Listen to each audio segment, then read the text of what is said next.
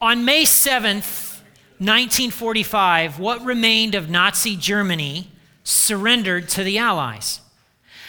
It had been 11 months since Operation Overlord, 11 months since D Day. And in 11 months, the Allies had taken back France, Belgium, and most of Poland. Hitler was dead, Germany was defeated, Europe was liberated.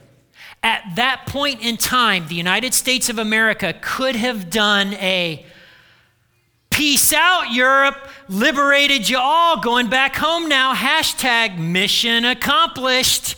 And we could have loaded up in our boats and planes and simply come home. There was one man who said, no, absolutely not. His name is George C. Marshall. George C. Marshall knew that Europe's cities were bombed and desolate. Very few farmers had planted crops because of the march of the Allies from both directions.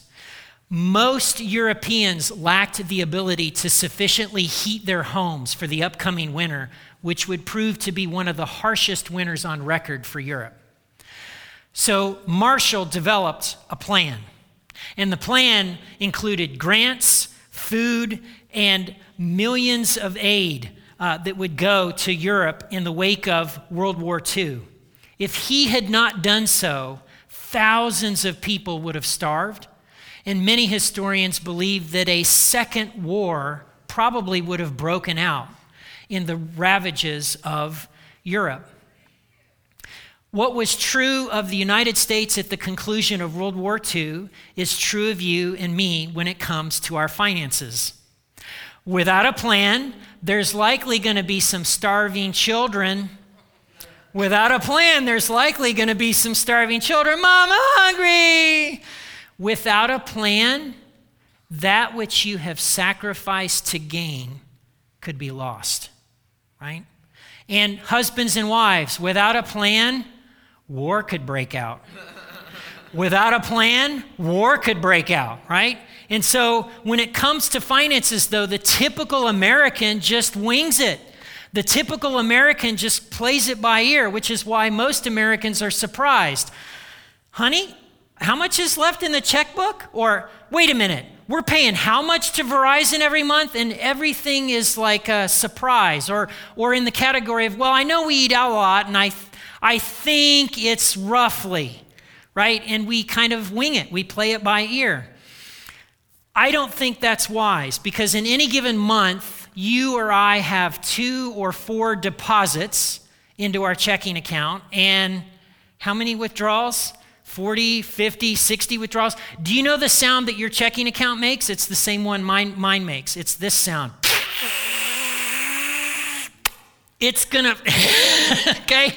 That's kids, if you wanna know why your parents are always grumpy when they're paying bills, it's this sound right here. Okay? And so in today's economy, you can't play it by ear. You can't play it by ear. When it comes to your finances, you've got to have a plan. You've got to have a plan. For those of you who are 14, 15, or 16 years old, there's a part of you that thinks, man, I can't wait to get out on my own and make my own money, and I'm going to do whatever I want. I wish you could spend the afternoon with some of the 30 year olds in this room and ask them what the last 10 years of their life was. Some of them are already going, student loans! Ah! okay, right? So, so, having a plan is really important. There's a saying those who fail to plan, plan to. Oh, you've heard that too. Those who fail to plan, plan to fail. Today, I want to encourage you to have a spending plan. I want you to create one, tweak one, work on one, stick to one, but have one. Because those who fail to plan, plan to fail. And I don't want you to fail with money, and neither does God. Jesus, who had no car, no apartment, no iPhone, no place to lay his head at night, Jesus taught more about money to his disciples than heaven and hell combined. And I think one of the reasons that he did that is because if you fail with money, it affects so many other aspects of your life, doesn't it? If you fail with money, it can really it can affect your health. It can affect all kinds of things. So, getting this right, making some wise decisions is really important. If you brought a Bible, I want you to open it to the Gospel of Luke, Luke chapter 16, and that's where I'm going to be teaching on today. Luke chapter 16.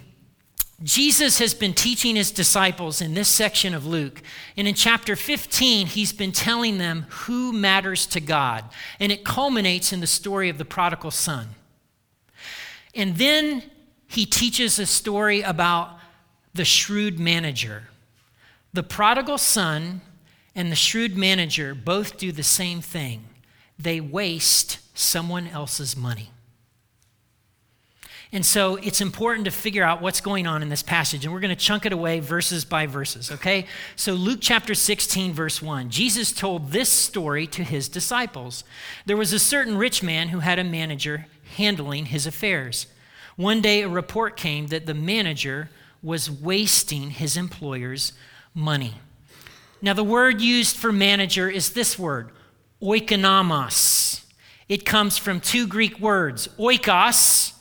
Wait a minute, we were just there two weeks ago. Oikos, which means family, extended household, and nemein, which means manager. So this guy is a manager of the household, he's a family manager. Um, it's oikonomos is where we get the word oikonoma, economy from, right?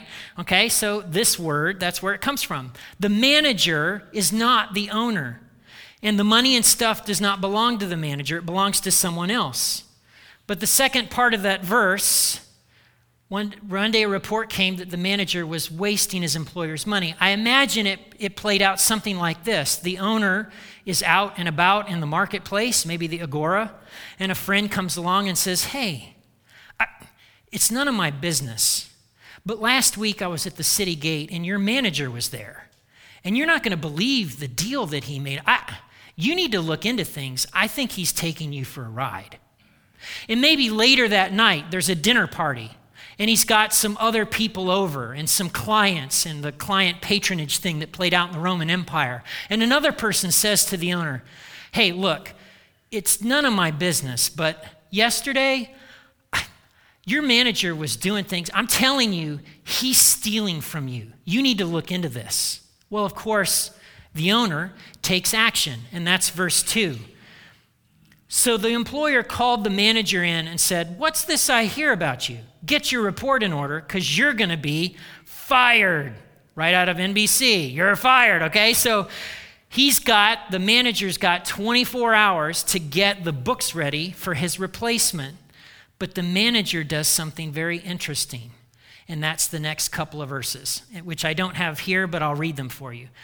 The manager thought to himself, Now what? My boss has fired me. I don't have the strength to dig ditches, and I'm too proud to beg. I know how to ensure that I'll have plenty of friends who will give me a home when I'm fired. Too highly respected to dig ditches, too proud to beg by the city gate, this guy comes up with a plan so that he's not kicked out to the street. And it's a radical plan. Let's see how it unfolds. That's verse 5 and following. So the manager invited each person who owed money to his employer to come in and discuss the situation. He asked the first one, How much do you owe my boss? The man replied, I owe him 800 gallons of olive oil. So the manager told him, Here, take the bill, quickly change it to 400 gallons. And how much do you owe my employer? He asked the next man. I owe him a thousand bushels of wheat, was the reply. Here, said the manager, take the bill and change it to 800 bushels. Imagine for those of you with a student loan that someone representing your school called you and said, Hey, you know this student loan that's you're paying over the next 15 years? Uh, you've benefited from a program we're doing, and we're cutting that down to five. So keep making the same payments, but your debt will be paid in full in five years. How excited would you be? Would you all of a sudden be wearing your school shirt like every weekend and right? like you'd be pretty jazzed to hear news like this. And so this manager, I think what's happened is he's cut his commission that's part of the arrangement of how these kind of deals would work in the first century, but he's acted shrewdly so that there's going to be all these people when they hear that the manager was fired. What do they think? how terrible. He's such a nice man. What an amazing guy. I can't believe he got fired. How t- that, oh, what a terrible boss that guy is. We need to help him. So, what an amazing plan this guy has, right? So, verse 8 the rich man had to admire the dishonest rascal for being so shrewd. And it's true that the children of this world are more shrewd in dealing with the world around them than are the children of light. Okay? So I, I wonder if it, before Jesus got to this part, I wonder if the disciples were kind of, ooh, this manager's got it coming to him. And then the boss, the owner, goes, I got to admire him. This is shrewd. This is a good business move. This guy's got it going on. If only he had done that when he worked for me, right? Admire, commend. Now, is Jesus admiring the dishonesty? No. He's admiring the guy's forward thinking, the fact that he had a plan. People of the world give more care to their physical being than the resurrected life, than the future, right? In the point of the parable, everything we have, money and stuff, is given to us by God with an expectation that we'll use it for His purposes and our future. And Jesus spells this out in the next few verses. Verse 9. Here's the lesson use your worldly resources to benefit others and make friends. Then, when your earthly possessions are gone, they'll welcome you into an eternal home. First of all, the money and stuff that we have is a tool. I don't know if you know this, but it's a tool and you can use it for good things and you can use it for bad things. Don't you know rich people who are amazingly generous and wonderful and they've got sterling character and they're humble and they help people and they don't even think about it? And don't you also know rich people who are just absolute jerks, right? The money didn't change, it's still $10, $10,000. What changed is the person and how they're using it. Money's a tool. Okay? And so, what Jesus wants us to do is leverage our tools so that in the resurrected life, we might encounter somebody who says, Hey, Max, you don't know me, but I committed my life to Jesus because of that outreach program that you helped do. Or, Hey, Max, you don't know me, but I ended up taking and raising my grandchildren. and I wasn't expecting it. And I only had $1,500 a month in income, and I didn't have beds for them. And that bed that you donated to that program, my grandson slept on that bed till he left for college. Thank you, right? You don't know. Like, so Jesus is telling us be forward thinking. And the next thing he tells us is verse 10 following. If you're faithful in little things, you'll be faithful in large ones. But if you're dishonest in little things, you won't be honest with greater responsibilities. And if you're trustworthy, untrustworthy about worldly wealth, who will trust you with the true riches of heaven? And if you're not faithful with other people's things, why should you be trusted with things of your own? The second thing Jesus tells us in this passage is that money and stuff is kind of a test. It's a test of our character and it's a test of what we're going to do with things. Um, who is our master ultimately? Is it Jesus or something or someone else? And then it's a test to determine how much responsibility we'll have in the afterlife. Paul tells us in 1 Corinthians 3 that the levels of rewards and responsibilities in the resurrected life differ. And there's some connection to how we live life and how we leverage things here. I know this because I have kids. When my kids were 12 or 13 or 14 years old, the way they treated their room or their bicycle was a good indication of how they would treat a car. Makes sense, right? So Jesus is looking at our lives and seeing to what degree can he entrust us with things. And then the last thing Jesus says is something he says in a, a, different way that Matthew records it. He says this No one can serve two masters. You'll hate the one and love the other. You'll be devoted to one and despise the other. You cannot serve God and money. Part of what Jesus is saying here is that money is a trademark. When you see somebody carrying a Starbucks cup, that Starbucks cup is easily recognizable, isn't it? You don't have to ask them, hey, where did you get that coffee? You know, it's trademarked. And so, what Jesus is saying is there's a way in which we use the tool of money and resources that we have the way that we use it, other people looking at us see a trademark. As soon as they see how we're doing that, they go, oh, there's Jesus again. Ding. Easily recognizable. I know what that is. That's Jesus right there. It's a trademark. Okay? So again, everything we have, every penny, every last thing has been given to us by God. God owns it all. That's what he claims, and I think he's right. God owns it all. And you and I are just oikonomos. We're managers of what God has given us. In this story, the shrewd manager did something that most Americans don't. He had a plan.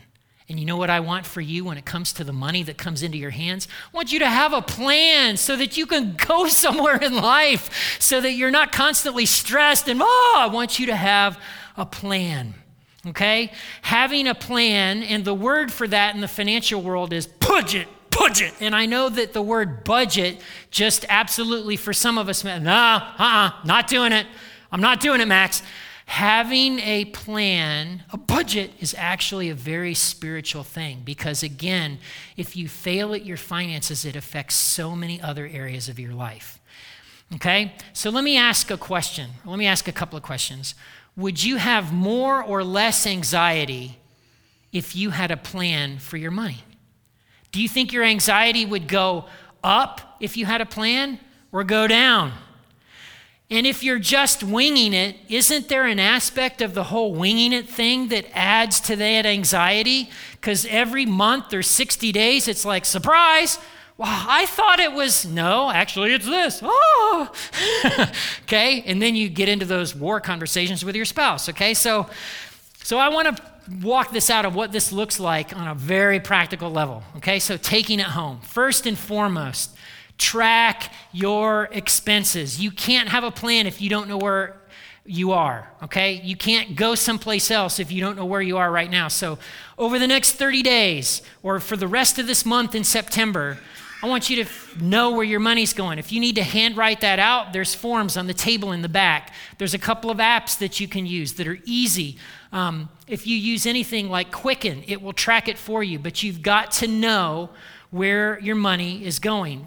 So, what that will do is it will change the, the dynamic from, I think we eat out a lot, to, did you know that we're spending, we spent $285.75 eating out last month? All of a sudden, now with that specific number, you can make a decision. I'm good with that. Or I want to change that because I want some of that money to be working for me in other ways. Does this make sense? Okay? And if you already track things, if you're a Quicken geek, this would be a good month to take a look again about where it's going and seeing if it's working hard for you the way you want it to be working for you. And ask some questions like Do I like what I see? Is there something I want to change? So, first of all, track your expenses. Secondly, develop a plan. And again, this is called a budget, right? What, I, what do I mean by that? I mean, before the money leaves, you decide where it's going to go. Don't just have it go and leave you. That's not right. No one wants that in a relationship. Tell the money where to go so that it's doing what you want, right? Okay, so develop a plan. Um, pre decide where every dollar is going to go before it goes out. Um, now, I need to mention something that Dave Ramsey teaches on a lot, and that's the whole difference between nerds and free spirits. If you're married, one of you is probably a nerd, and one of you is probably a free spirit. As soon as I said the word budget, those of you who are nerds are like, oh, I could totally excel this out with colored uh, blocks and it'll auto calculate, right? Okay, that's great, but a plan needs to be simple and understandable. If it's 15 pages long, right? That's that's complicated. The free spirits are going to check out as soon as you have this conversation. So it should be simple and, and easily understandable. And so there's a couple of places you can go. Dave Ramsey's website has a click on tab on basics of budgeting.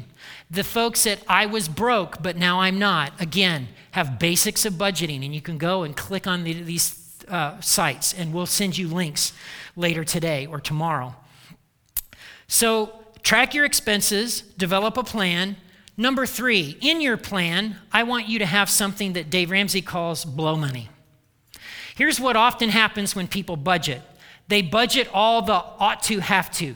insurance, house, car, whatever, and then there's absolutely nothing to go for anything extra. So after 90 days of this austere budget plan, they're like, you know, budgeting stink. I wanted to buy those donuts that they had at work the other day or da da da like and you get mad at the budget because the budget is nothing but a slave driver always saying one word to you no. But i want it no. Budget said no and and you hate the budget you're the one that make the budget. Don't make a budget that's always telling, right? Okay, so cre- whether it's $10 a month or $50 a month, I don't know what your budget is. Maybe for some of you it's like hundreds of dollars a month. But whatever it is, you agree to it where this money can go to anything that you decide and you don't have to check in with your spouse or have a budget meeting or anything like that. Like it, it's blow money. You need that because you live in America where every day there's something that you didn't have that you didn't know you needed until you saw it, right? Okay, so you got to have something that's blow money. Okay, so put that in your budget. Lastly, I want to talk to students for a moment. I know if you're young and you're a student and you don't have a job, nine to five, like your money is sporadic. So it comes at birthday and Christmas. It comes, it comes at birthday and Christmas. And if you don't have a plan, what's going to happen is what Red Skelton talked about. Red Skelton was a comedian when I was a kid, and he did goofy voices. He always talked like this. And he would say, You know, they say money talks, but all mine ever says is bye bye, bye bye. If you don't have a plan, you're going to live Red Skelton's life. Bye bye. All the money is just going to leave you all the time into the black hole of nothingness.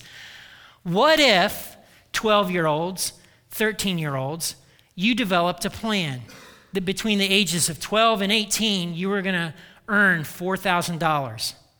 When you graduated from high school, you could pay cash for a reliable car that could get you from point A to point B. You have no car payment, you did it entirely on your own. How would that feel? What if you approached your mom and dad for a matching grant and said, I'm saving for a car so that when I'm 18, when I graduate from high school, I'm going to be able to buy a reliable car. Would you match me dollar for dollar for everything that I save? Right? Now, your parents might be able to or might not be able to, but like that $4,000 car, dollar car could be a $6,000 car or an $8,000 car. At that moment, at age 18, do you know what you would be compared to all of your peers? Different in the best kind of way, different. And it would be awesome feeling, wouldn't it? Driving around knowing it's paid for. There's no car payment. Okay? So having a plan for your money is spiritual and good, and it actually reflects God's character. How do I know this? Well, let's kind of look into the larger story that unfolds in the pages of the Bible. What if what if, after Adam and Eve had rebelled, and death and sin had entered the world and brokenness, what if God had been, whoa, never saw that coming. Hey, Michael, Gabriel, what's a mess down there. What you gonna do, boss? Uh, I don't know. Let's wing it and see what happens.